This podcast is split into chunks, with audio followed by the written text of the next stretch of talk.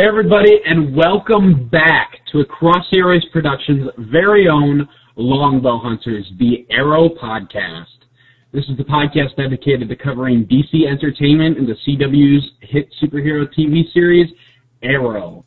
Uh, I'm I'm your host, Michael J. Petty, and with me is my good uh, crime-fighting buddy, Wes Kim, and we are here tonight, or today, or whenever you're listening to this, talk about the season two premiere of Arrow entitled City of Heroes, which was written by Greg Berlanti, Andrew Kreisberg, and Marc Guggenheim, and was directed by John Bring. Now, Woo, this episode was amazing. Yes, and may I say right off the bat, this premiere blew blew Agents of Shield out of the water. No, no, no disrespect, no disrespect to Andy. I just felt this episode was so much better than the pilot of Agents of Shield. But Lian Yu round two. Yes. Yes. And that's Leon it, every, and that's it, everybody. See you next week on the Coastal Airways. yes. um, did you like that they went back to the pilot, like the same shot from the pilot? I thought that was very cool. I thought that was a very cool choice, especially seeing it now from Diggle and Felicity's perspective, kind of. and and um the Indiana Jones in the Temple of Doom plane, as I call it. Yes. Now, here's my question. In the pilot, and I, I didn't go back and double check, and I should have. Did we see that ship that was sunken in the water? No, we did not. And if you if you look at this at this episode at the end of it, that ship is where where the intruders, the new intruders, come from. Right. I think. Right. So I was wondering, I was like, did we see that before, or did they add that in later? It's like the wall on the Luthor, uh, or the stained glass window in the Luthor mansion. Well, well, I, I didn't notice it at first, but when I when I went back and watched it today on my PS3, like I I, I noticed that I noticed that ship in the, in the present time. Also in present time, the mask still there. Yes, and it is a mask because I, I looked again. I looked even closer because we got at a different angle this time. There's no head in there, Yeah, there's no head. so I'm very happy to hear that or to see that, I should say. Okay, yeah. Um, what what what did you, what did you think about like Oliver going back to the island, like to like pay for his penance? That's really easy to say for me. I I thought it I thought it made sense. Yeah. I thought that that would be something that Oliver Queen would do if uh, he was partially responsible for, for the death of his best friend, or at least him thinking he was. I, I think it. I think it makes a lot of sense because the island is kind of where he forged himself initially, and I think he went back mainly to. Not. I don't think he was going to stay there forever, but I do think he went back to figure out his life. Like he kind of says later, he kind of wanted to reinvent himself, kind of like we see in this episode as a whole. Well, it's nice that it's nice that it's well, if I can say what I want to say, it's nice that they know where Lian Yu is now. Because Yeah.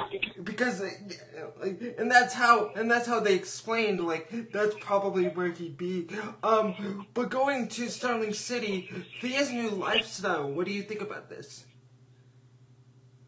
I'm just glad she's together, kind of like Oliver says. I'm just glad she has a purpose. She knows what she's doing. She has, you know, family. She has friends, and and she's kind of just she's not on drugs anymore. She's not having to deal with that. She's not pouting, and she's not feeling sorry for herself. She's moved on with her life, and she's up a whole new level. And really, it's it's it's Thea 2.0 because this whole episode everyone is a 2.0 version of himself, and it's great. And I, I think Thea probably improved the most, and I think Willa Holland's acting probably improved more so than anyone else's. Yeah, I told her that on Twitter. I like this. This was her best episode to date on the series, but she might go back down again with the problems that she has with Roy and this new character they're into, gonna introduce in Roy's life. But I think we're probably gonna get that into like future episodes or in the spoilers sometimes. Roy, Roy wanting to be um Nightwing. No, I'm just kidding. Oh my Arsenal. gosh. No. Um. Do, do you think Thea is right what she says about him? That he has a death wish? Yeah. I mean, I the way I look at Roy is, I think he genuinely wants to help people. Yeah. I, I think he really does. I think the I think the Hood. I think Oliver really did inspire him to want to be something better than himself. And I think going off of that, I don't know if he necessarily has a death, death wish, but the way he goes about fighting seems like he does. Yeah. And this is why Batman and Green Arrow really don't have stable girlfriends, at least not ment- not mentally stable ones anyway. No disrespect, Selina. Um, what what what Thea says about Roy is pretty much the, the mantra of Green Arrow and Batman. Like, are they looking for? And there's an argument to be made for for the for those two characters. Are those people just looking for someone to kill them? Yeah, I I don't know, and I guess that depends on the character. Like I think there are some people who that's definitely the case, but other heroes where it's kind of iffy. Like Okay. Batman, I don't think he's looking for that, and I don't think Green Arrow is either. But characters like Red Arrow or even Jason Todd, I mean, i i they kind of border between whether they have a death wish and whether they want to be a hero. it's it's a valid argument to make and probably we'll make it in a future episode. Okay, um the hoods, they wear hockey pads. No, I'm just kidding. Well, do they? I, I couldn't. tell. what I, I wanted. I wanted to be sure, but I couldn't tell. Okay, to take a step back, when we heard about this during the summer, Michael and I, we just we just laughed our butts off because we were like, did they just steal Goyer and Nolan's Dark Knight treatment and just okay, let's put let's take out Batman and put hoods, let's put hockey hockey pads and let's put um Faora masks for Man of Steel. Yeah, I mean they're just blatantly ripping off some movies here. Yeah, but but the characters themselves, they're not ripping off of. I No, no, no, no, no, not at all. yeah, I, I I did like what I like to call the the um the dark the Dark Knight the Dark Knight Rises scene with Laurel and the the stupid mayor that should have been wearing red because if he was wearing red on Star Trek he is going to die. I was shocked that he got killed. Actually, I got shocked. I was shocked that you didn't see it coming. Because when I first saw this guy, yeah, you did. There's no way. There's no way you're gonna last long. Well, I well, okay, I shouldn't say that. I wasn't necessarily shocked that he died. I was shocked at the way he died. Yeah. I thought they were gonna be more personal and up close with him, and they were gonna shoot him in the head or something. But no, he just gets shot right off that podium. He just goes down. Well, well, after he said the one line, "I'm sorry, folks, for this interruption. We'll take care of this." When a character says that in a DC Comics thing, you know they're gonna get killed shortly after. yeah, that's true. I'll give you that one. um, I I loved I love the look on Laurel's face when they're about to about to kill her. Um, because in my mind, after that scene was over, Laurel's like, "Okay, I need to go home and change my underwear." Yeah. Well, she does some pretty good moves taking that one guy on. That's awesome. Do, do you think Do you think these guys are totally wrong in what they're doing? I think it's very dangerous to determine whether they're right or wrong because I think that in some instances they would be right, whereas the way they were going about it isn't necessarily the right way. Let me, let me rephrase. Okay. I, I don't think their mission, their initial mission, their wanting wanting equal treatment is wrong. But I do think the way they go about it, the way they terrorize the one percent, the way they do this or that, the way they try and kidnap and then kill people, I think that is completely wrong. Okay. And they got that from Oliver, uh, kind of. But even Oliver didn't didn't necessarily do it the way they did. Like Diggle says, he had restraint. Yeah. And They don't. And these guys and these guys really don't have for sure. Here's the one thing that I'd really like to to put out there. Actually, two things. First of all, DC really likes to make fun of the average guy and ma- making it very clear that if you don't have money and you're an average guy in the DC universe and your name is not Jimmy Olsen or Perry White or not a cop, you are not going. You are not going to be very that, going to be very smart, are you? I guess not. Because I mean, they've made fun of this in like three other things that I've seen in DC anim, uh, not DC animated, DC Entertainment. Because these guys are really dumb. Yeah. Cause, Oh, yeah. Cause yeah, you are cleaning up the city in a way, but who's gonna clean up the glades if there's no one in power to help clean up? Right.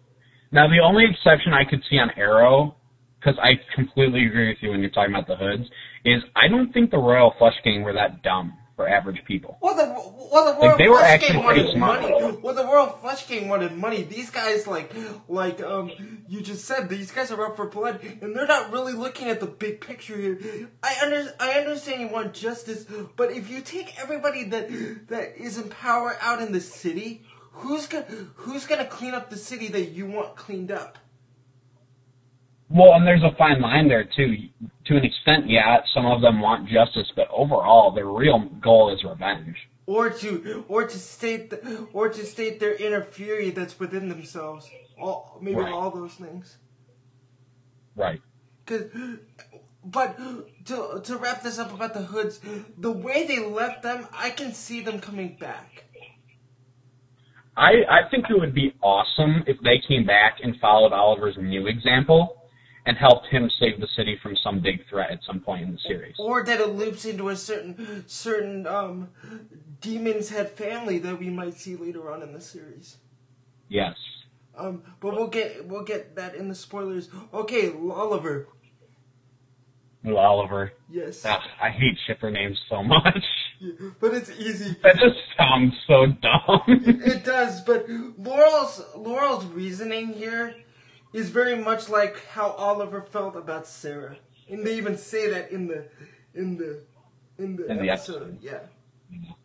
And I didn't roll my eyes at it because I because because from Laura's point of view, and I think this is what Laura was saying. How can they have a relationship if it's based on the death of Tommy? right. Like It's not it's not okay. Yeah, and sure, and sure, they may not have pushed pushed Tommy into that building, but his emotion, his emotional imbalance towards the end of season one really was caused by both of them. I mean, again, they, they didn't plan this, they didn't want this to happen, but it is what it is, and and quite quite honestly, I, I wish Smallville would have done the same thing when it came to Oliver and Chloe, but that's a different story. Well, I didn't yeah, I don't think that relationship was really handled very well on that show anyway, but But but did you but did you roll your eyes at the, this story? Them them in the them in the banquet hall the, and them at the graveyard with Tommy, at Tommy's grave, I should say. and you know for one, and usually I don't like the sappy romance drama on shows. I would rather get to the action, the overall stories, and if we can get characters together that I like, go for it. I didn't roll my eyes here either.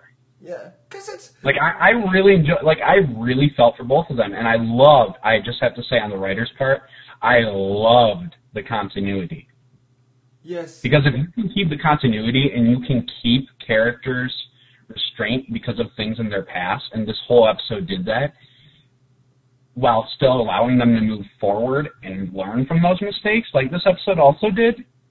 I, I, well, I think that's first of all the sign of good writing, and second of all, I think that is a sign of a very promising series. and also it's it's better when it's legitimate too. That that the reasonings are not contrived. That they're actually real hu- hu- human, legitimate reasons for wa- for not wanting to be in a relationship, and and let the record show they n- both both Laurel and Oliver have not said they don't love each other anymore. Right. It's it's not like they hate each other. They're still friends. They're still close. They're still but they're in not love, in but they just can't be together Right. They can't do that right now. because because Oliver might have some other uh, other love interests coming in. Um, r- r- rhymes rhymes with rhymes with shadow. Not much rhymes with Shadow. Yeah, I tr- I tried it. It didn't work. Um, Officer, Officer Lance. Officer Quentin Lance, kind of like Officer Jim Gordon. I, I, I thought in this episode. What did you think, sir? I agree. I, I totally saw the Jim Gordon parallels, especially with him now on on Oliver's side, on the Hood side, and I and I do like that as a human being on a human level, he has more respect for Oliver, not necessarily the Hood, but Oliver as well as the Hood. And see, I one thing that you didn't write in the script, but I did want to mention while I was wa- watching rewatching this episode, the reason why he's demoted and not fired is because of what Quinn Lance did for the city. Right. Like, like that's why his boss. That's why his boss has such disdain in his eyes because he wants to fire him, but he can't because of what he did. Um, Paul Blackthorne, I think, uh, like like Will Holland, really upped his game acting wise and story wise. Like Thea Queen has really has really really been upped just in this one episode. Yeah, I agree. And I will say, I really hate looking at Lance in that officer uniform. He probably does too. I know, I'm sure he does. I just don't like it at all. it, it, it feels so out of place, but you know what? That's why it works. And it's gonna it's gonna be really interesting to me if for the reverse of last season, where where detective oh, I call him Detective Officer Lance is on the side of the hood, and and Laurel's where she is, and we'll get into that a little bit later. yeah, absolutely. Uh, um. Okay, Isabel Rochev, aka, aka the Terminator, aka um River Tam. Your, your thoughts on? AKA Show Killer. Yes, but we're not gonna get into that now because we've made enough jokes about that on our other shows. Um, my first question about Isabel Rochev is if is if the takeover is in the bag. Why does she need to see Oliver? Yeah, I I kind of felt that way too. In fact, I kind of felt her presence in this episode was kind of a waste of Summer Glau in a sense. Waste of Summer Glau, maybe, but a really good way to establish the character. Uh, yes, yes. Let me rephrase. Yes. Because we have made jokes about Summer Glau. We are not making jokes about her acting talent at all. No, just about the fact that of the irony that every show she's on gets canceled within a season. Look at look at her eyes in this episode. Like there's there's nothing going on except coldness and maybe the the wanting to jump Oliver's bones because he likes she likes the power she sees within him. That's why she played a Terminator so well. But I really did like um Felicity's line when they're looking at her picture in the car, Yeah. where she's like, "Yeah, she looks angry in every picture." EBR stole the show in terms of comedy everywhere, but we'll get into that if we have time later on in the episode.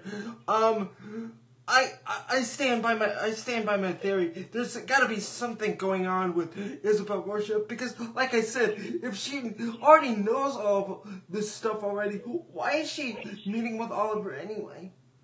What's the point? I, th- I I think with her character, and I could be dead wrong, but I think her character just likes to gloat in the face of her enemy and just likes to say, "Yeah, I beat you.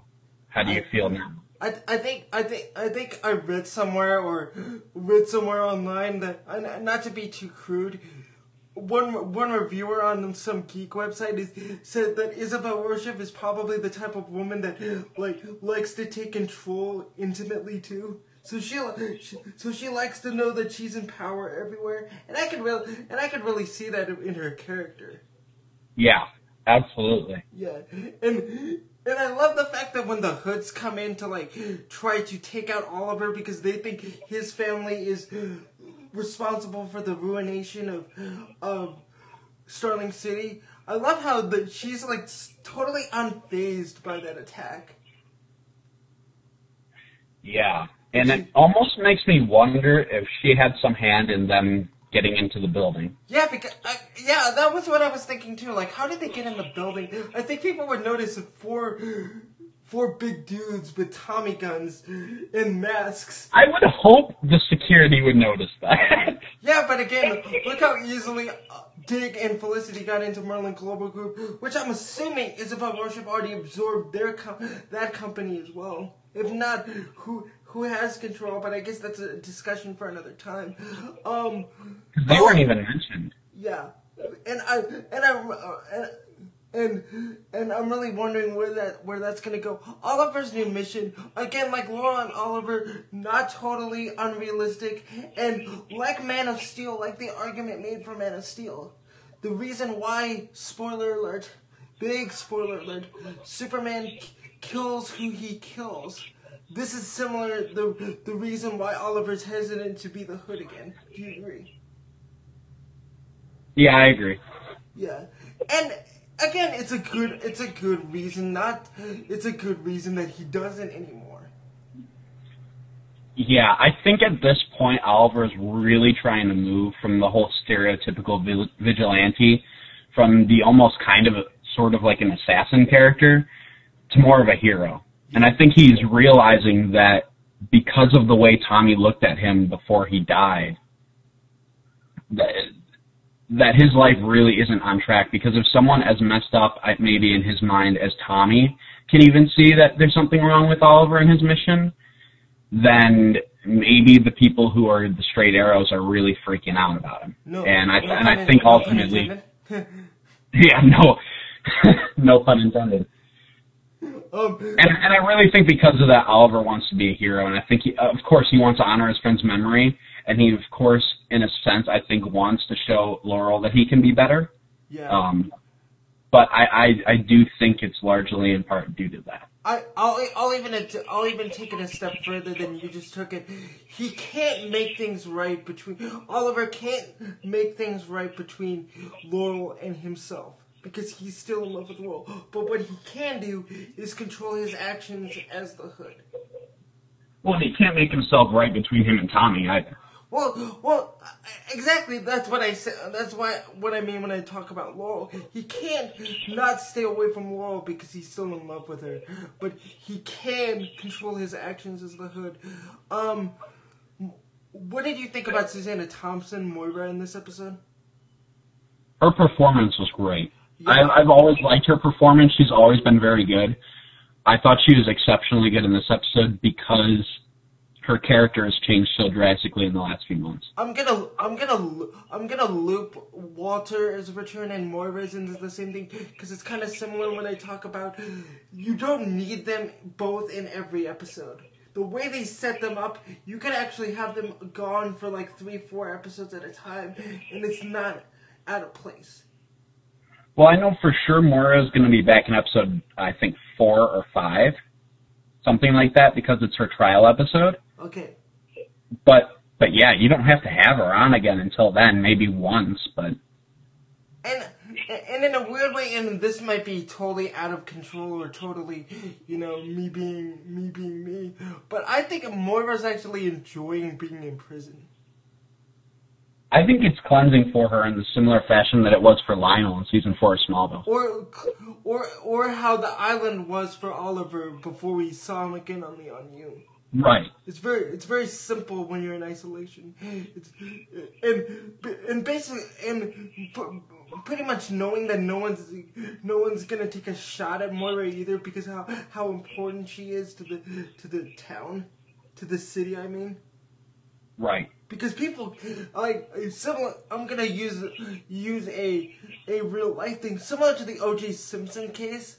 Like more more Moira Queen is too too valuable to the to the to Starling City as a city for them just to let her die just to let her die in prison because people want to see her pay for what she did. They don't want her to take the easy way out. And she shouldn't get the easy way out because of her conspiring, but they should be a little easier on her because it wasn't her fault. Okay, Walter's Walter's return. I was wondering where he was gonna come in because we knew this previous summer that he was gonna be back. Like I'm just glad they got Colin Salmon back because he's such a good actor. yes, and I really think that uh, there could be an argument made. Now stick with me here that um Felicity and Walter will play it like the dual role of Lucius Fox in a way. Felicity being the more technical savvy savvy part of Lucius Fox and Walter being the you know controlling the business part of Queen Consolidated. Still with me here? Yeah, I like that actually. That works really well. Well, and, and and the way they brought him back, just in general, the way they brought him back, still Oliver considering him family, that's just so awesome. And his relationship with Robert. I think if he were to find out that Oliver is the hood, I don't think he would be totally repelled by it. Well, I think part of that would also be due to the fact that he rescued him. Well, I, I mean, he, other other than Moira and Thea, no one no one in his family knew Robert more than Walter did. Walter did almost consider consider. I mean, Robert did consider Walter a brother in a lot of ways. Absolutely. So, Well, and, and I really look forward to seeing Walter kind of be a father figure to Thea. yeah, because I don't really think that think that role should be Dig, honestly, and I don't think it really should be Oliver either. No, I don't either, because then then you lose the whole brother sister aspect, and I think that's too valuable for the show. Yes. Um. L- let's go back one step. Thea's kidnapping. Again, I I didn't see it coming, but it made sense to me. I mean, you really needed somebody in danger, and they already used Laurel once in this episode. I'm sorry to go there, but it's true. Well, and here's my question to you, Woo. It, when they first get into Verdant, the nightclub, they kind of terrorize it looking for Oliver because it's supposed to be his club, and then they just capture Thea almost out of the blue. Why would? How would they know Thea is Thea? How would they know she's a queen? Because it didn't seem at all like they thought that. It thought like they were just taking her as a hostage. Again, That's what it looked like. Again, like this goes back to my earlier theory. These guys are not. These guys are not inner gang. These guys are barely the royal flush. right. I, mean, again, the lead, uh, the thing that bothered me about the leader of this crew, this guy looks like he was installing satellite TV before the earthquake. Yeah. Like, like and, uh, and a really good job, and a really good job with it too, if that's what you were going for. But my, the the point I really wanted to get with Thea's kidnapping is the speech he has in the church to the guys. Yeah. Do you think that was a little forced, or what did you think about it? Because I, I really don't have an opinion on it yet. I want to hear your thoughts on it. I mean, I don't know if it was forced. I think you could definitely tell that it was um, that it was Convenient? set up, convenient, absolutely, but set up uh, for something later. I, I I don't think deep down Thea ever really. I think she blamed her mom, but I don't think she ever really hated her mom, and she says that later.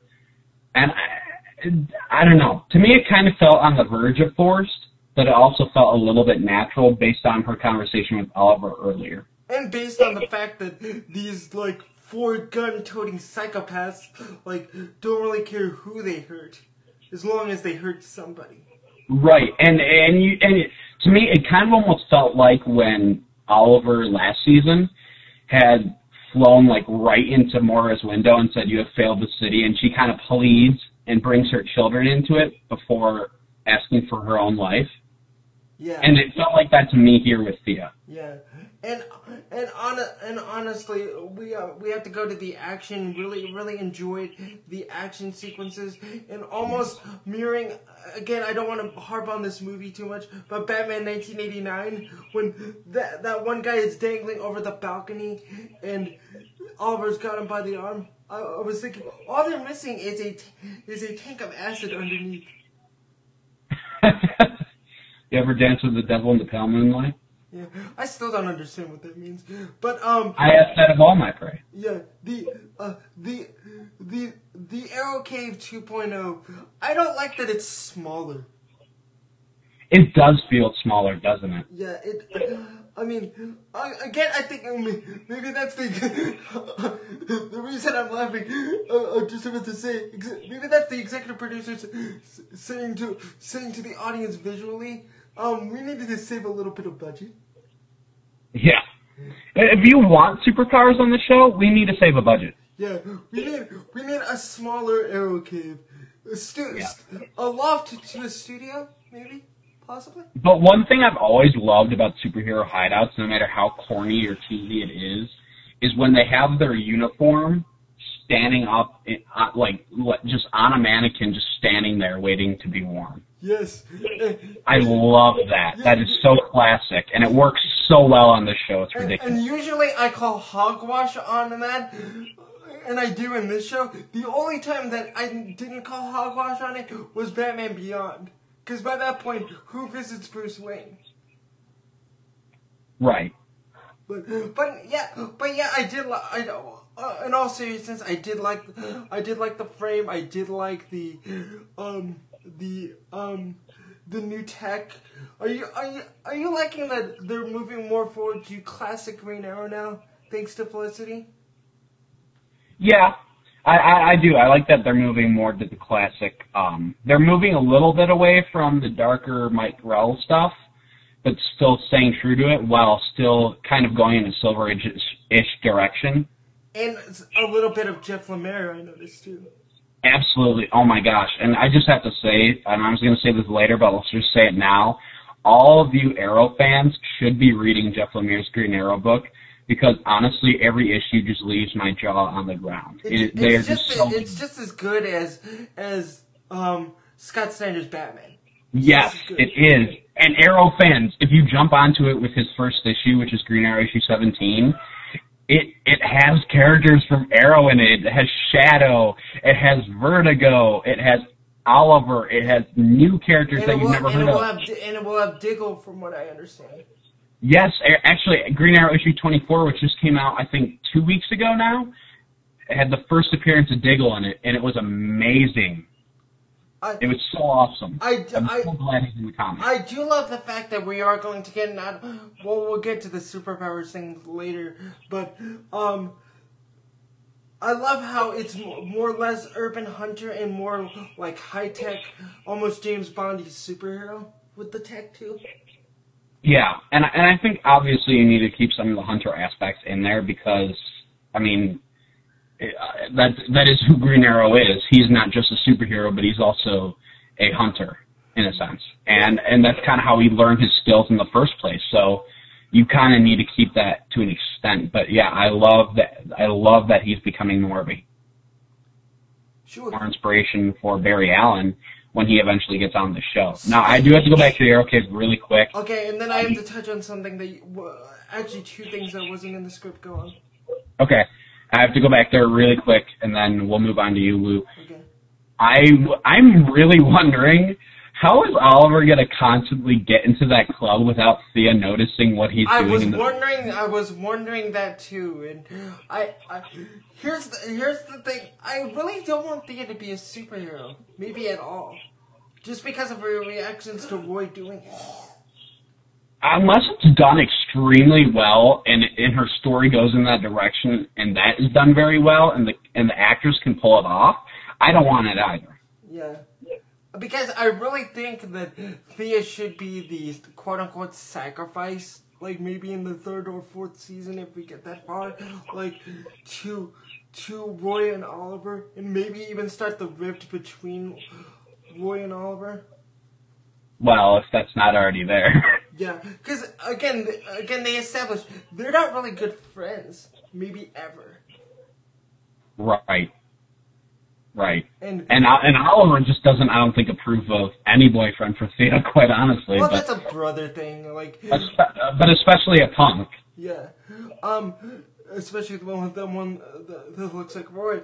Um. I have to mention two things. Did you like? Did you like um Diggle and Felicity pushing Oliver so much?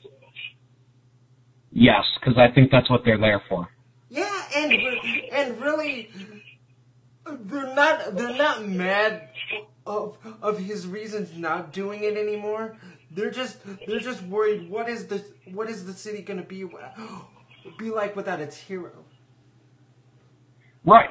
And and I think that's very valid because once Oliver first became the Hood, and once he first started patrolling Starling City and crossing names off of his list, which by the way, I hope we do see that list at some point again in the series. I, um, I don't think we're gonna see it like the first half of season two because Oliver really has disdain for everything he did in the first season. Well, right, and and it doesn't have to be a main plot point at all or anything like that. But I, I would I think it'd be interesting if he researched the list again and found people like Isabel Rochev, Danny Brickwell, all these characters from the comics Bronze who Tiger.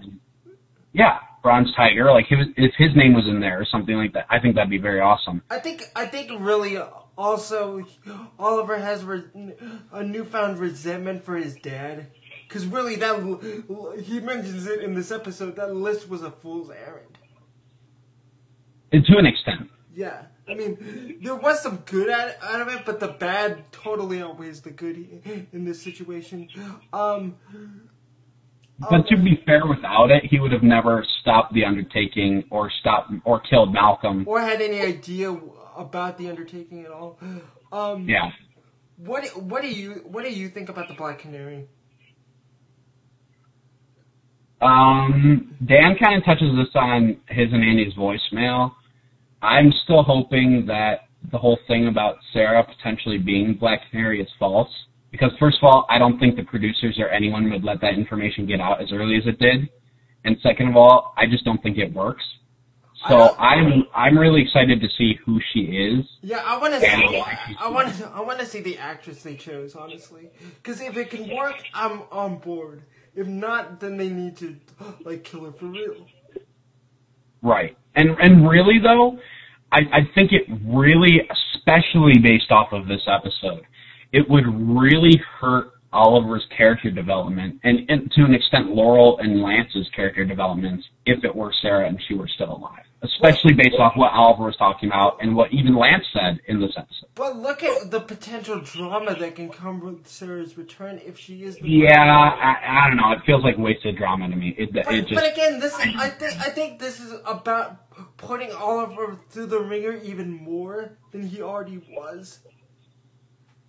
If anything, I feel he would be more relieved that she's alive. Well, but also, let's think about this for just a second. Okay, Laurel's against the vigilante. Well, we'll just call that for the call him that for the sake of argument. Now, now she's working with Blood, who I call I called Harvey Harvey Dent all through this episode. Yeah. Um. He, she's she's working with the district attorney's office to bring the hood in. It, w- it would be really interesting to me if she finds out who this black canary is before anybody else does. Now that would be interesting, but that it, it could still be anybody. It wouldn't have to be Laurel for it to or, or Sara for it to be an or make an impact. I should say. But I think it's the most logical the way they're gonna go, though. To be honest with you, and I'm not, I'm not, I'm not saying this is this is my my favorite my favorite thing that the the producers would ever do. But again, the writing's on the wall. Speaking of writing on the wall, two things actually: Central City, Star Labs mentioned in this episode, Bethany Snow, and, and Channel 52. And, and is she and is that a reference in the comics? I can't remember. I think it is. Yes, it is. She's actually a, news reporter in the comics, but currently she's doing this backup feature called Channel 52 at the end of each DC comic book, 52. and it kind of gives things about that week. Yeah. 52, huh? Well, the, cha- the news channel she was reporting on this episode was 52. Huh? Where have I heard that number before? 52. Yes, and then there was also the reference to Blood, whose brother Blood from the comics, Sebastian Blood, who's actually a big Teen Titans adversary, who, which means it might be trouble for Roy later this season. Do you think that that's what they're going with for this character? To give Roy a nemesis? No, like just with the Blood or Blood thing in general. Oh, I yeah, I think he'll definitely become a villain by the time it's over. It'll he'll be tied he'll be tied to a to a chair with a bunch of gas drums around him. Laurel, Laurel. Oh my gosh. I really hope they can Gable back this season, though. I gotta say, I want Count Vertigo, and I want him to have some sort of mind power. But with all, but with all this stuff coming in, and and before I begin, I want to add one more thing, and maybe we'll talk about this more in the spoilers. Um, I uh, men, subtle mentions to Barry Allen in that newscast too. Yeah, because that experiment is what I mean. Not, this isn't big spoilers, but that experiment in the comics, I think in the Silver Age too, and not just in the New Fifty Two, is what gives um, Barry Allen his ability. And if you know the name Barry Allen, you pretty much know know what I'm talking about. Well, in the comics, it's because lightning strikes chemicals and they spill all over him and mix on him. Yeah, and and if you need if you need a reference to what we're talking about, go look at Sheldon's shirt on The Big Bang Theory.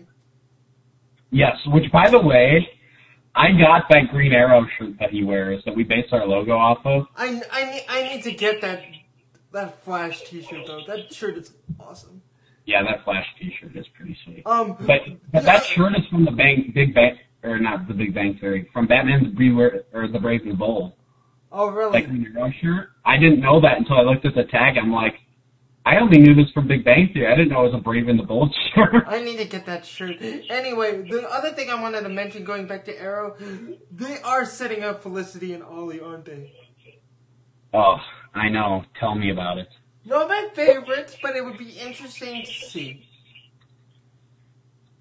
I just hope they don't try and play it like Chloe and Oliver, where they're together and they try and stay together. and I don't want them to be in love with each other. I want them to be attracted to each other. See, I don't mind the flirting or the attracting. I just don't need them in a relationship. I think she should be in a relationship with Diggle, to be honest. I think she should be just by herself.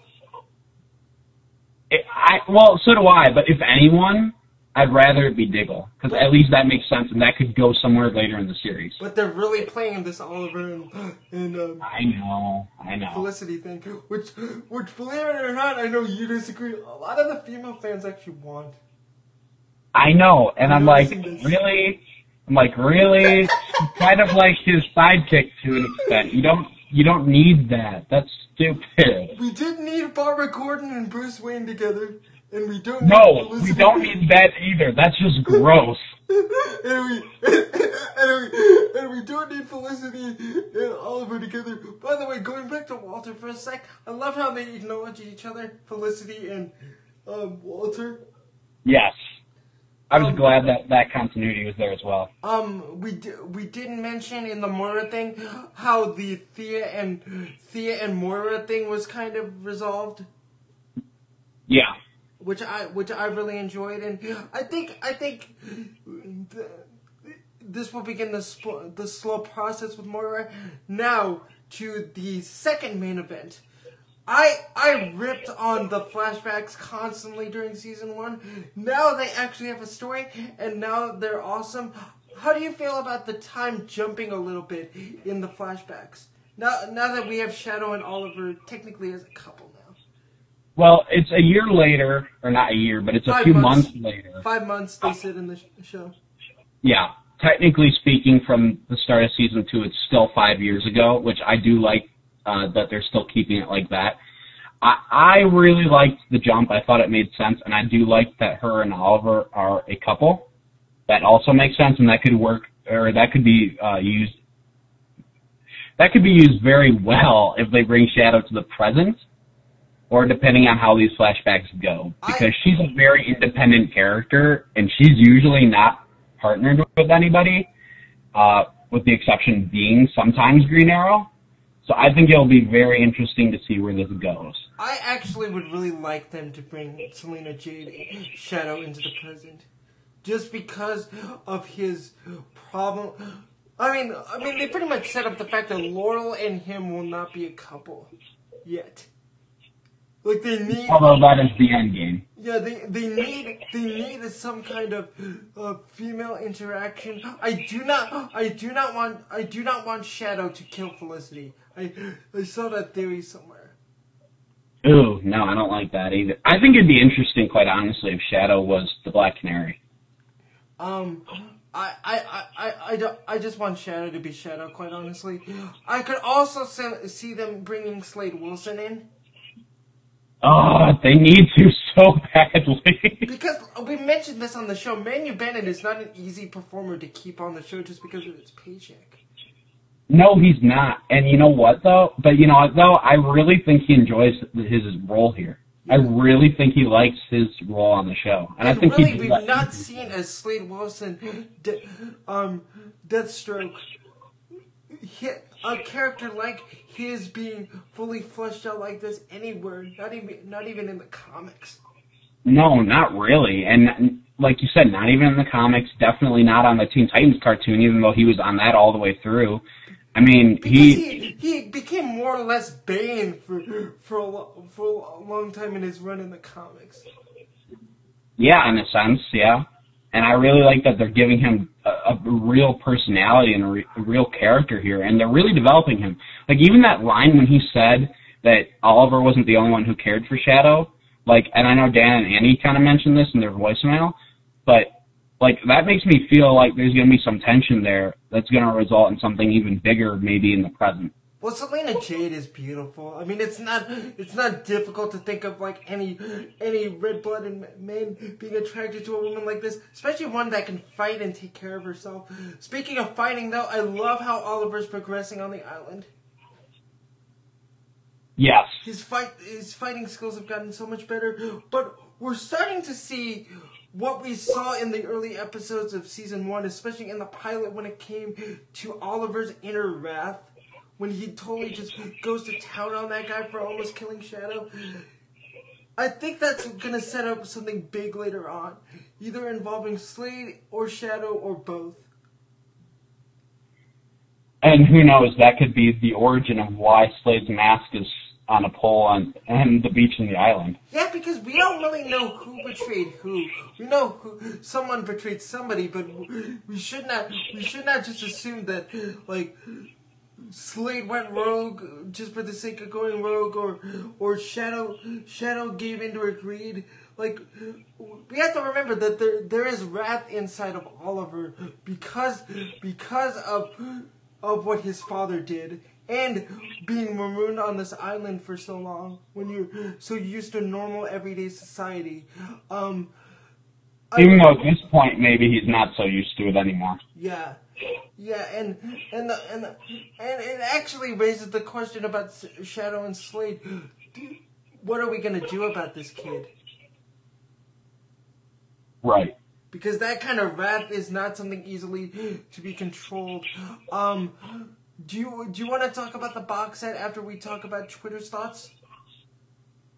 Yeah, that sounds great. But before we even go into Twitter's thoughts, let's go first to Dan and Andy as they left their voicemail for the season two premiere of Arrow City of Heroes.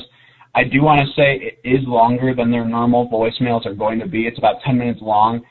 I gave that. I did allow them to do that though this week because I felt like since it's it was the, the premiere, first episode back, we have to.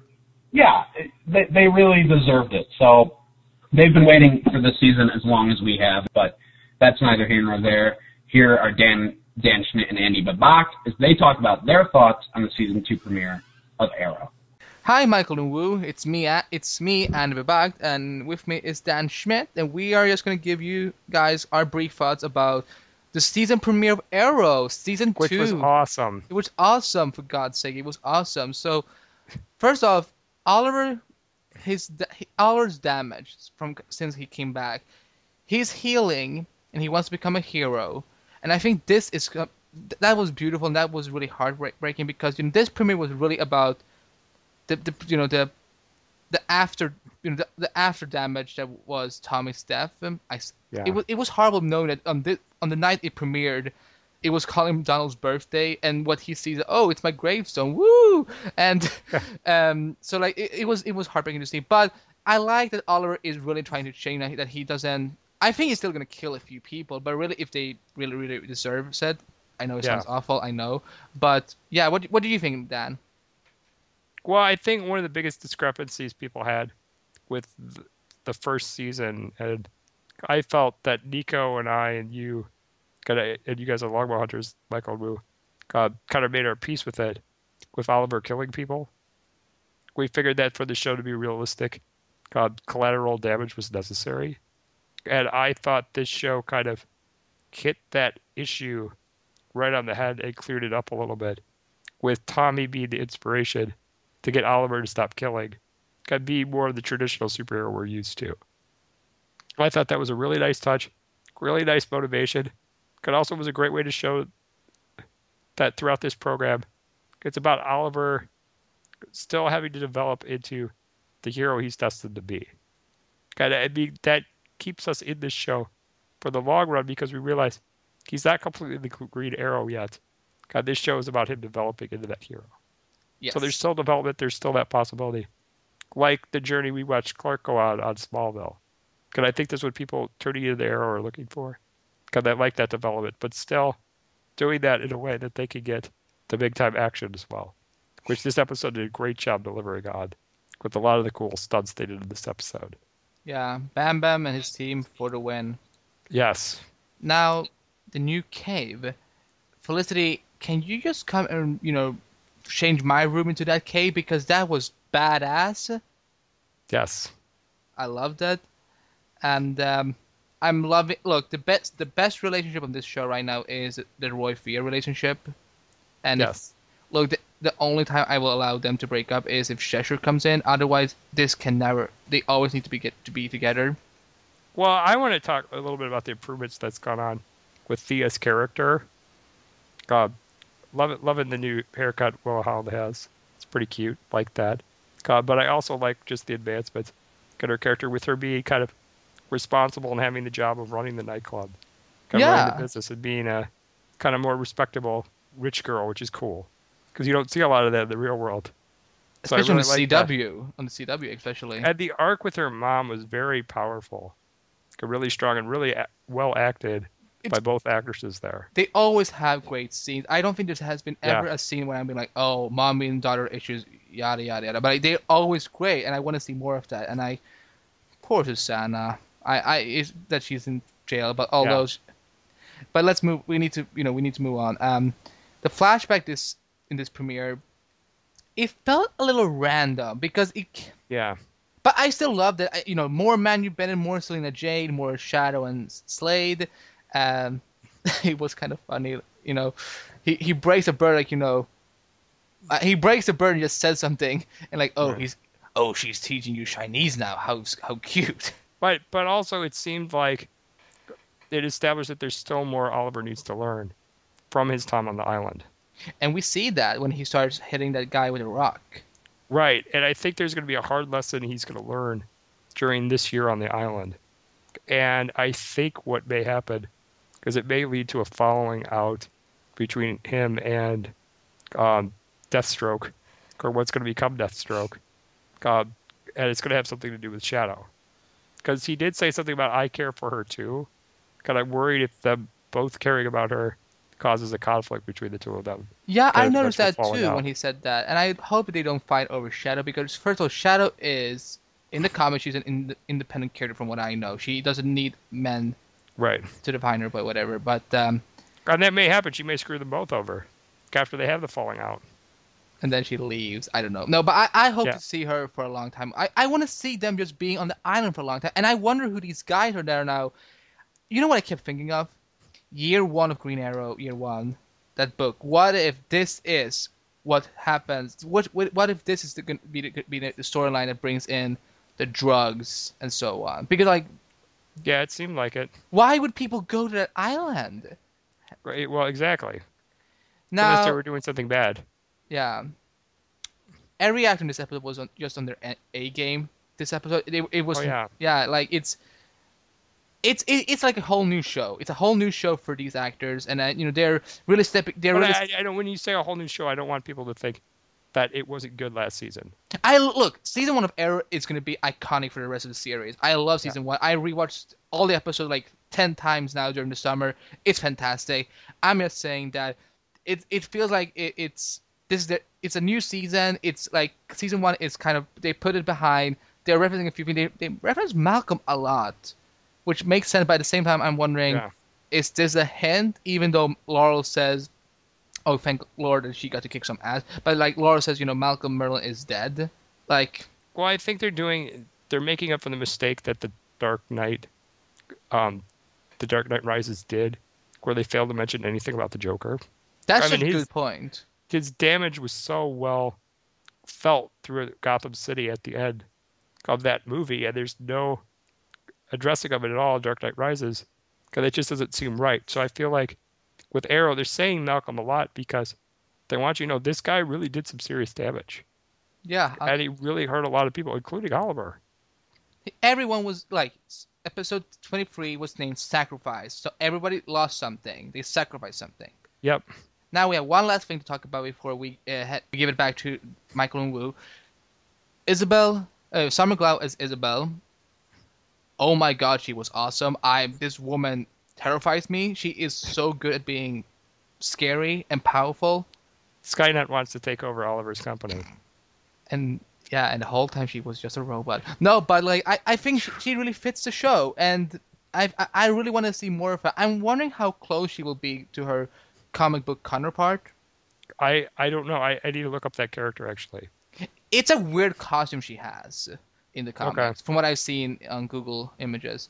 And um, no, but overall, we, we got some Easter eggs. We got uh, Bethany Snow from Yes. the comics. We got That's the two comments. uh, we got Star Labs references, which is good.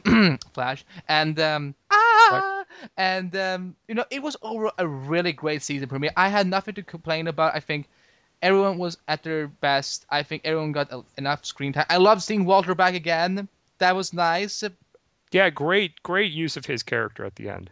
Yeah, and I hope we get to see him more this season. I really hope he acts as that mentor figure. They seem to set it up when he said, Oliver, if you need anything, I'm still here for you.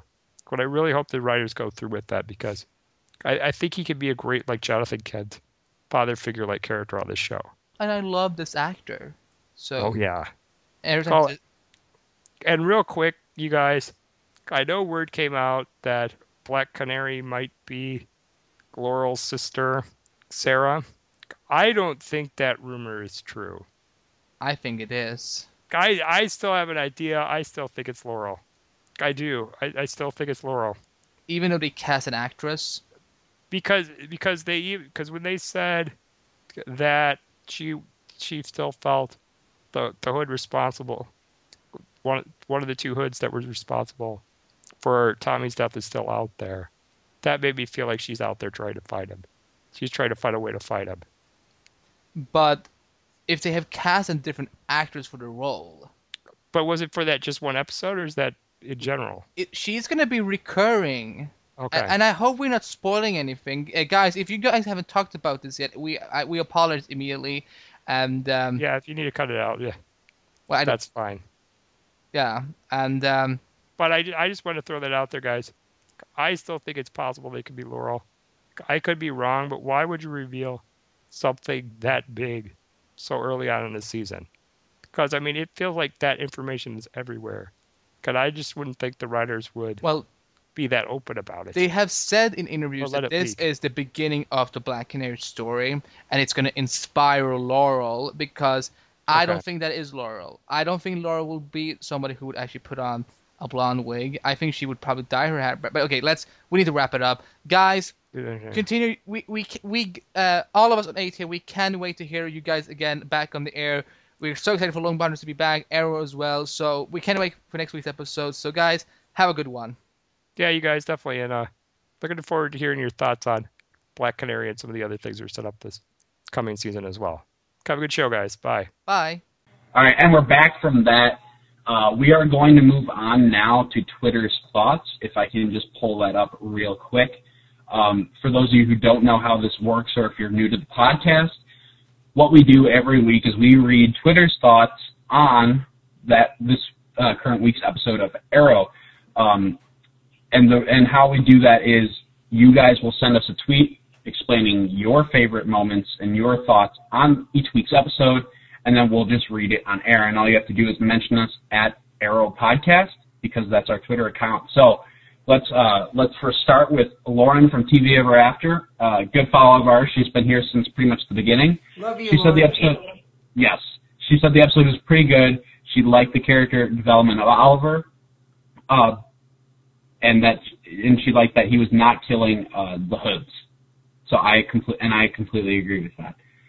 Uh, Alex Snow said great nat- great natural developments from the first season, even going back all the way to the pilot.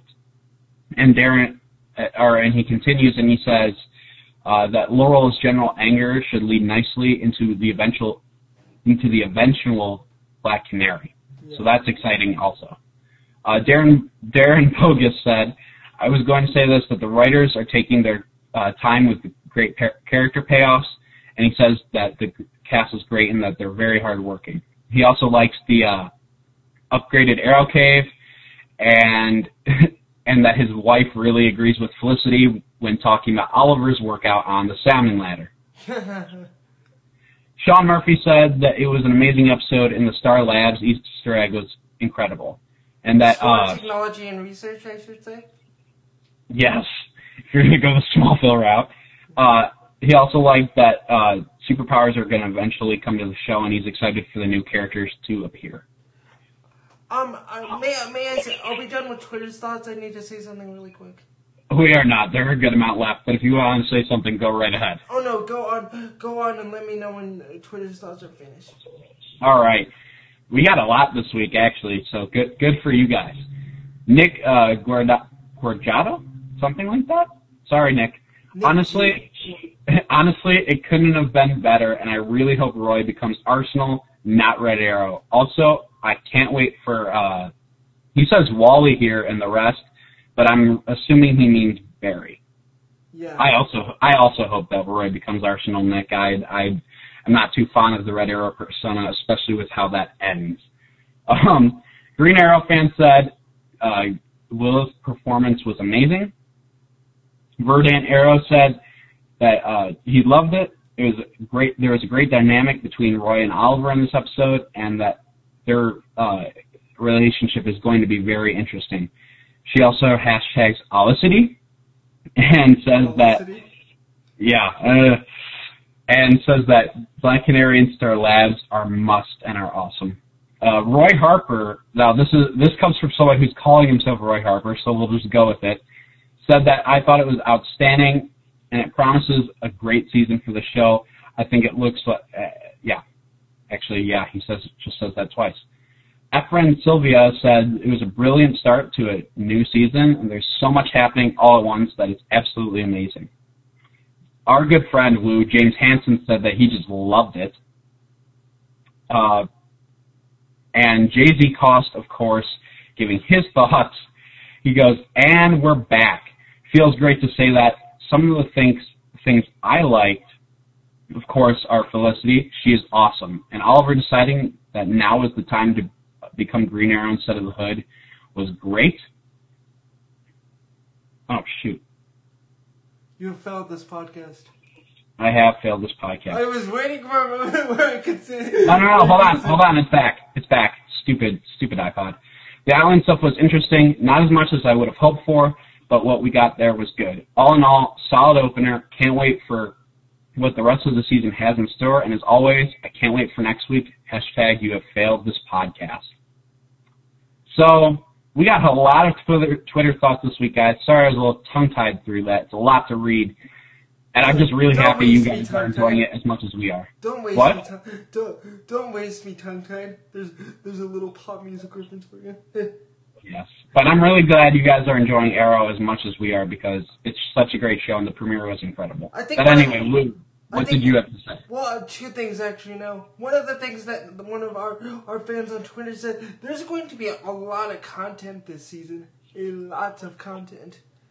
Yeah. Just from what we know coming down, and the things they set up, I could see, I could see all of these getting paid off, like at the end of the season, and, and maybe, and maybe some some things after that. I corresponded with um, Blake Neely, the composer of Arrow, via social media, and I asked. His soundtrack's out now, by the way, so go get his soundtrack because that's out. Yes, and do it via our iTunes store. We have our iTunes store. I will mention more of that like later on. But um, one of the things that he, I asked him, I asked him, and I quote: "Is there any kind of like um nice little anecdote you could give our lis- our listeners about this about this episode?" Not not really. He said he said to me, "Not not really, not anything really."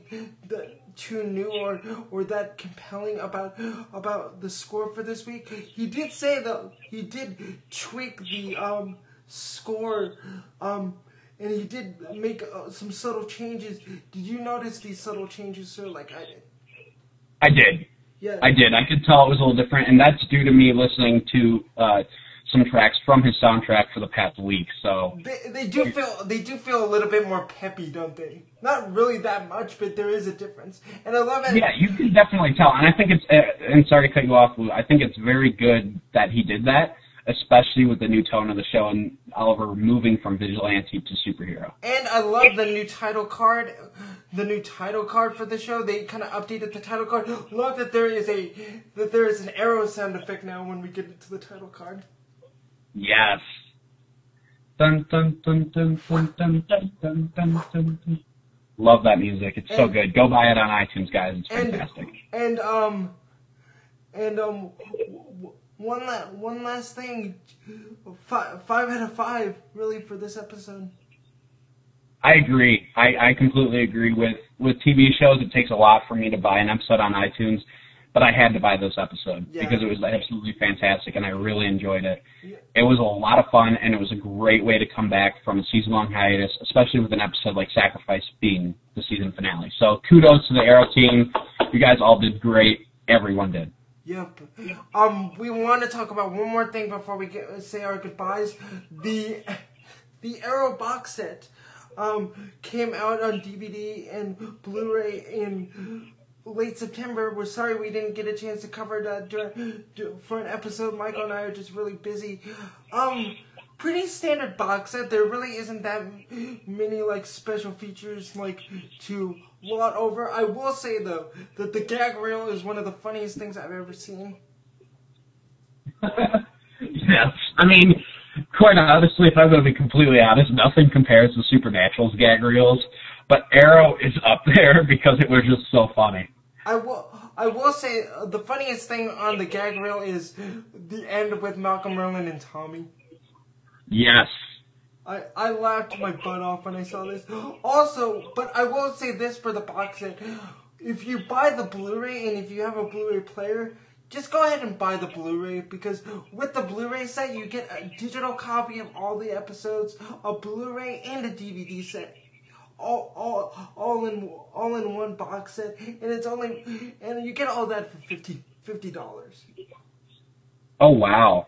See, I got I just got the regular standard DVD because that's normally what I get for a TV series, but that's that's tempting. Yeah, I mean, I got all of that for fifty dollars, and I would I would have gotten the DVD set if I if I didn't get all that stuff with the with the um box set. But also, a couple things I want to say about the box set before we go, and then we have uh, one more bit of news, and then we'll go into the spoilers.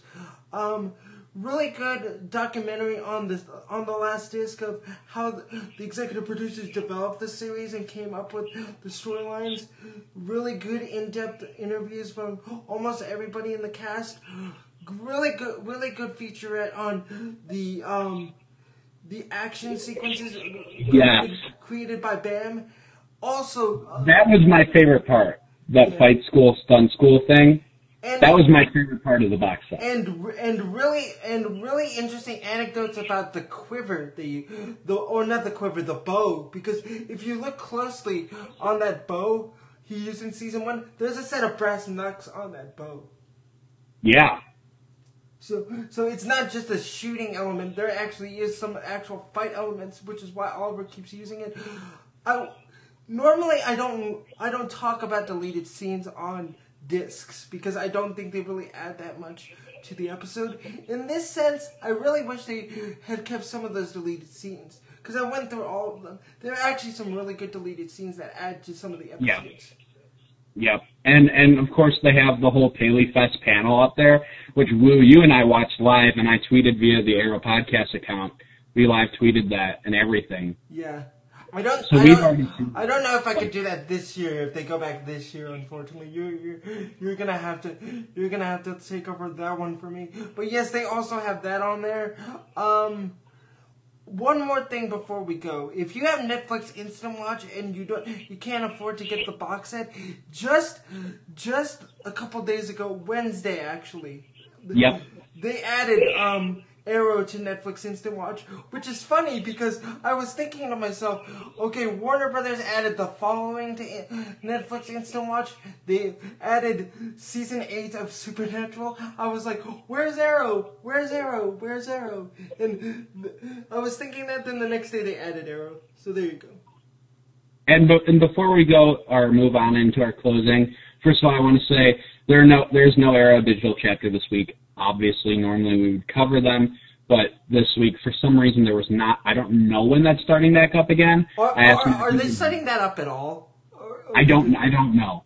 I don't know. They might not be. So we'll keep you updated on that. But I do have to say, I was very sad that Supernatural and Arrow were not going to be airing on the same night anymore. I was very sad, and I was very sad that Supernatural got moved to Tuesdays. Although it does make for a nice uh, show to watch after Shield. I, I will say, Supernatural had a great premiere. And I will say Fantastic. Arrow had a great premiere. Fantastic premiere for Supernatural. Fantastic premieres, absolutely. Yeah. But I will i i'm going to say this right now. Amel Wednesdays are awesome because I watched the Tomorrow People pilot immediately following Arrow. I was. I'm hooked.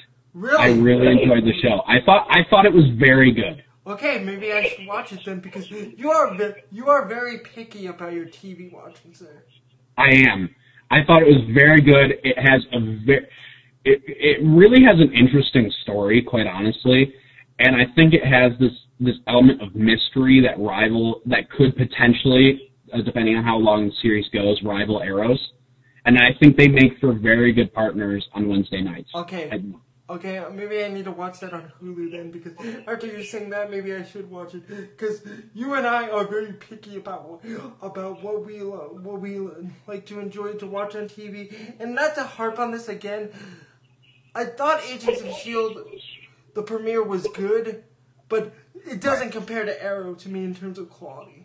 And I'm just I'm being very. and I think partially that's because they're so different shows. Yeah, I mean, Arrow, Like, like I don't think you can compare them. They're so different from each other. Yeah, Arrow, Arrow, Arrow, Arrow is much more character based, and Shield is much more case by case story based to me. And really, I think Shield relies a lot on the movies. yeah, maybe a little too much, but again, this is something for the Helicarrier podcast, also on ATA to talk about. Anyway, five out of five. Um, um, we have an email, don't we, Michael? Yes, absolutely, we do. It's across the airwaves at gmail.com. That is how you can email us about your thoughts on Arrow every week. Just make sure you tag Woo and I in the email, just directing it towards us, or just direct it to Longbow Hunters, the Arrow podcast, or just Longbow Hunters podcast in general. Yes, our voicemail. We have a voicemail number at ATA. Please specify in your voicemail to, that you want to talk to us. It is one 1773-809-3363. That's 1773-809-3363. We also have a Google Plus page. Look for us there across the airwaves. We also have a Facebook. Please like us on there. We also have a Twitter, two Twitters. The general across the airwaves at across airwaves. There's no the. It's just at across airwaves. And we also have a Twitter. Like most of our fans tweeted us this episode. It's at Arrow Podcast. My personal Twitter is at WSK9002. That's at, at WSK9002. Michael's is at MJPetty7. That is at MJPetty7. And we are so glad to be back. Oh, yeah. and.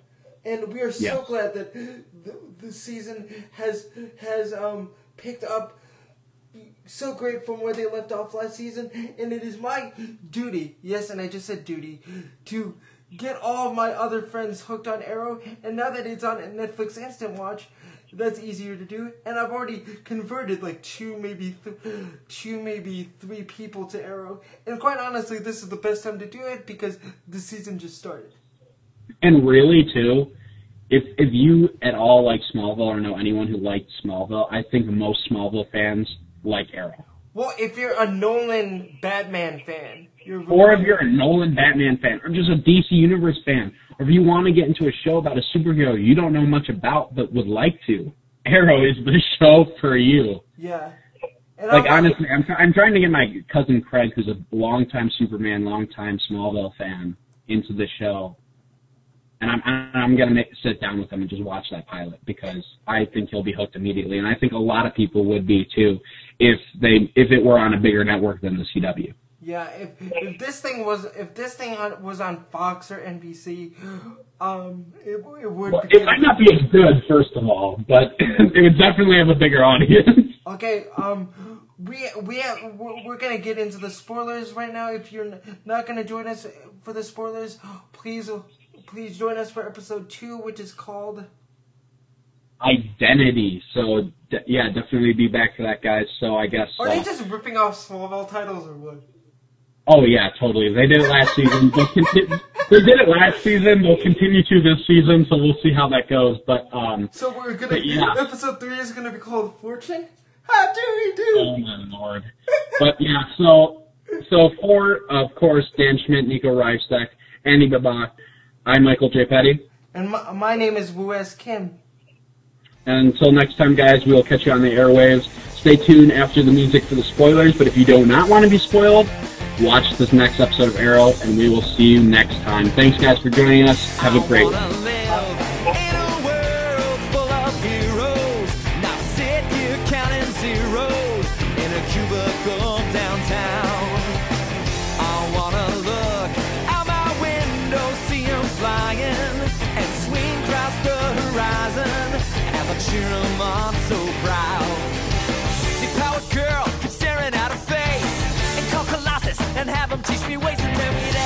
exercise. I'd be one of the guys. But martial arts from Iron Fist and Wall. Call Dazzler up and teach her all my songs.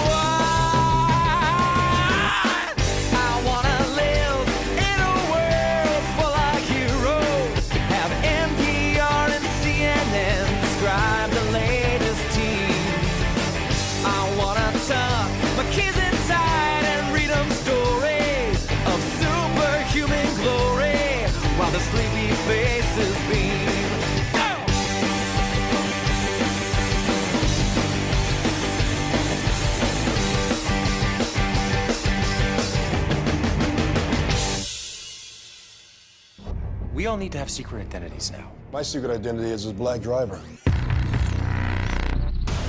The Triad will rule Starling City. I have something to say about it.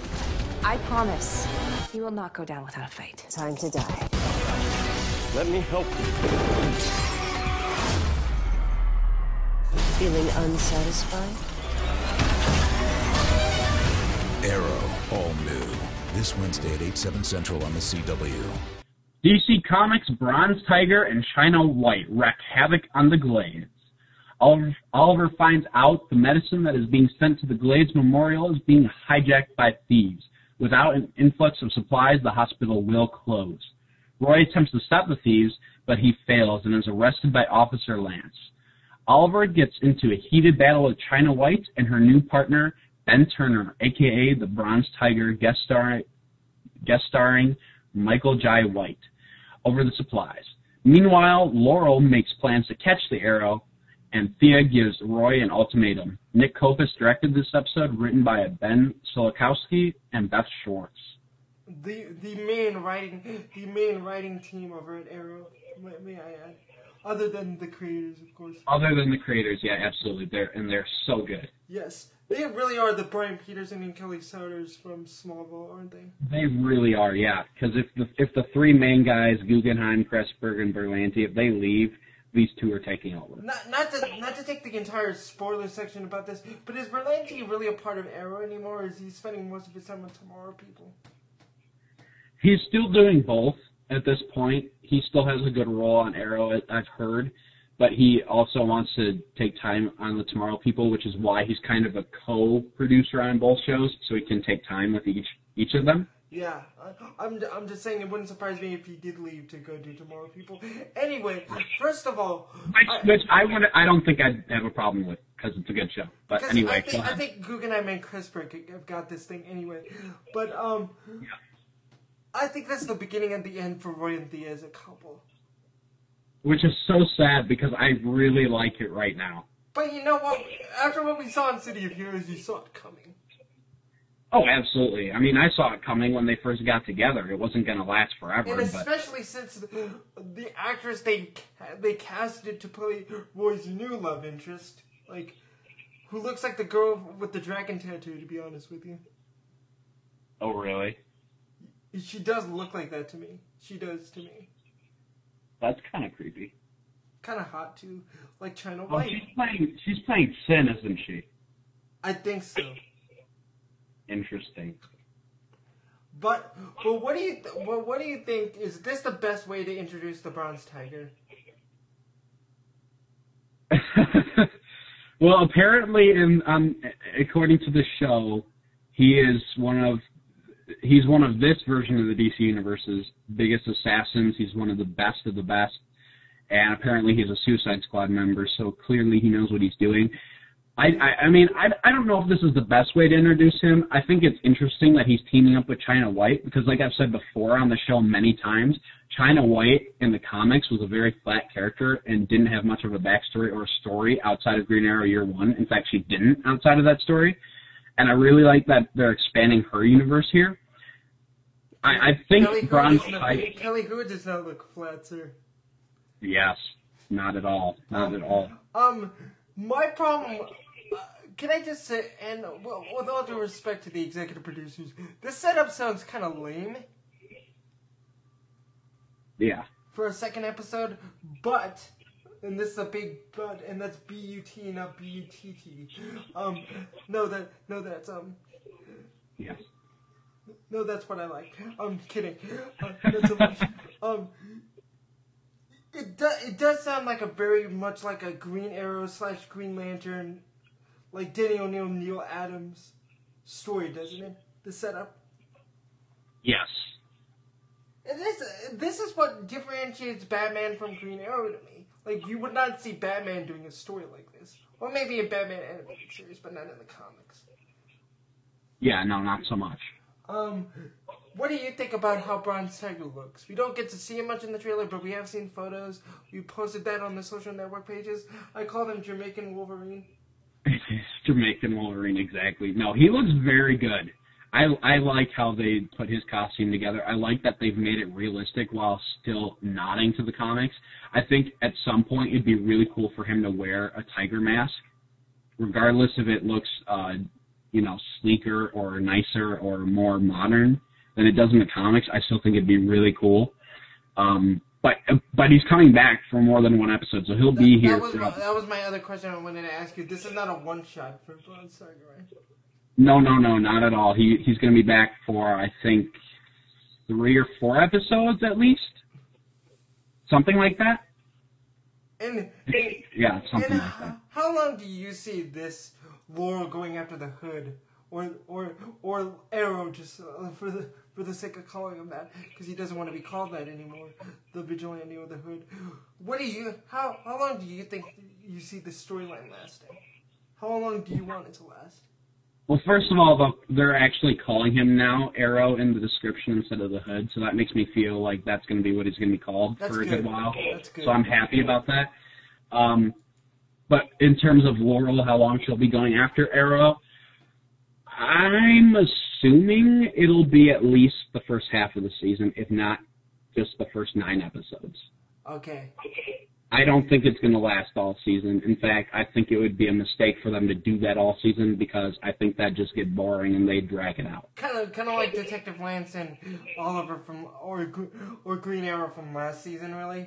That got really Yeah, how it took a full season for them to respect each other and be on the same side. Yeah, I agree. It it just it just doesn't work and it takes too long. So I I think only half season. What do you think about the development of of um, Roy Harper in this episode?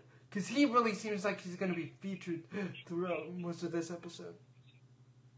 Yeah, I I like that he's really going at it. I I like you know, and, and when Roy first appeared on the show, you you know, and the listeners know, I was not too fond of it. No, Obviously, I thought it was way too early. Um, of course, I've taken that back numerous times, and I'll do it again here. I, think the way they're doing Roy and the way they're setting him up for his heroic identity, I think, I think this is how it needs to be for right now. Him just trying on his own and getting in trouble for it and learning from his mistakes. I think this makes perfect sense, and I look forward to it. Um, should, should we talk about Amanda Waller? Since Bronze Tiger's coming in? Yeah, we can. I mean, I don't think she's in this episode. I know No, no, Bronze no, Tiger. I'm, I'm just saying they're subtly bringing together the squad, aren't they? Yeah, yeah, and I know, I know Sebastian Blood will be in this next episode too. Okay, good, good, good. Um, no, no mention of Kalau being in this episode, right? Uh, no, in fact, I don't think she is, Okay. Um, and I don't think Adam Donner is either. The guy, the district attorney, I don't think he is either. Oh, so Blood will be mentioned, but he won't be in the episode. Well, no, no, Blood will be in the episode, but Donner won't. Okay, okay. Yeah. Oh yeah, because we we haven't seen Blood, have we?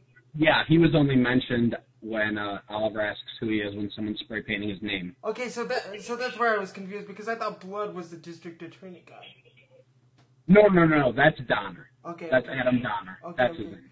Okay, you can see why I can get confused. Yeah, it's it's confusing when they go by it so fast. I I watched episode three times, which is only why I remember. Yeah, I only watched it. I've only watched it the, the same amount of times too. This episode looks like like a good standalone episode. I know, I know that there's like this theory on CW shows, especially that, that the second episode isn't gonna be as good as the first one. But I think this one is actually gonna look good. I think this could be China White's actually like sabbatical from the series for a while too. because she's on another show. Yeah, and, and it, I think this is the reason why they're bringing her in, just to like put her off to the side for Yeah. for for however long the, her series goes. If it goes a long time, hopefully it does for her. But I think that's a good way way to have her have her exit out because again, we have a lot of things in this season so far. We will see more Black Canary, right? Yes, I, I, I do not think she's in this next episode. But yes, we will be seeing more of her at some point. One thing that I didn't mention on in the in the main episode on purpose. What do you think of Blake Neely's um theme for her?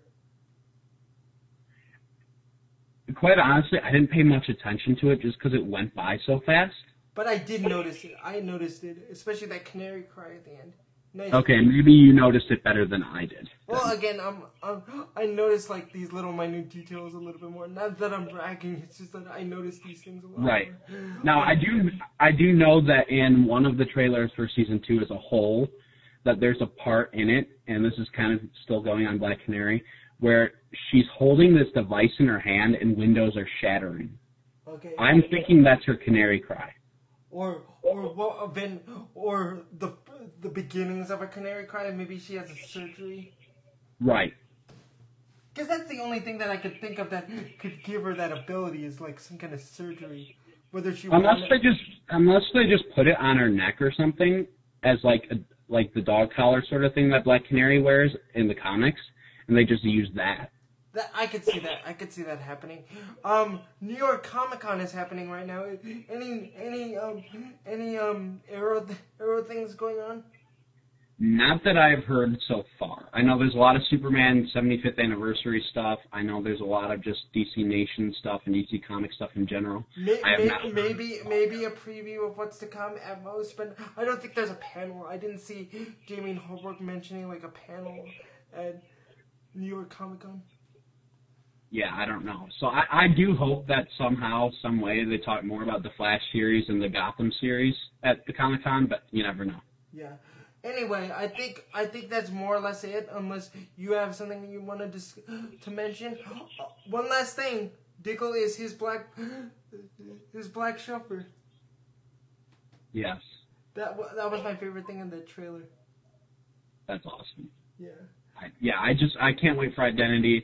It's gonna be a really good episode, And, and, next just and next and the week after that will be called Fortune. The next week will be called Masquerade.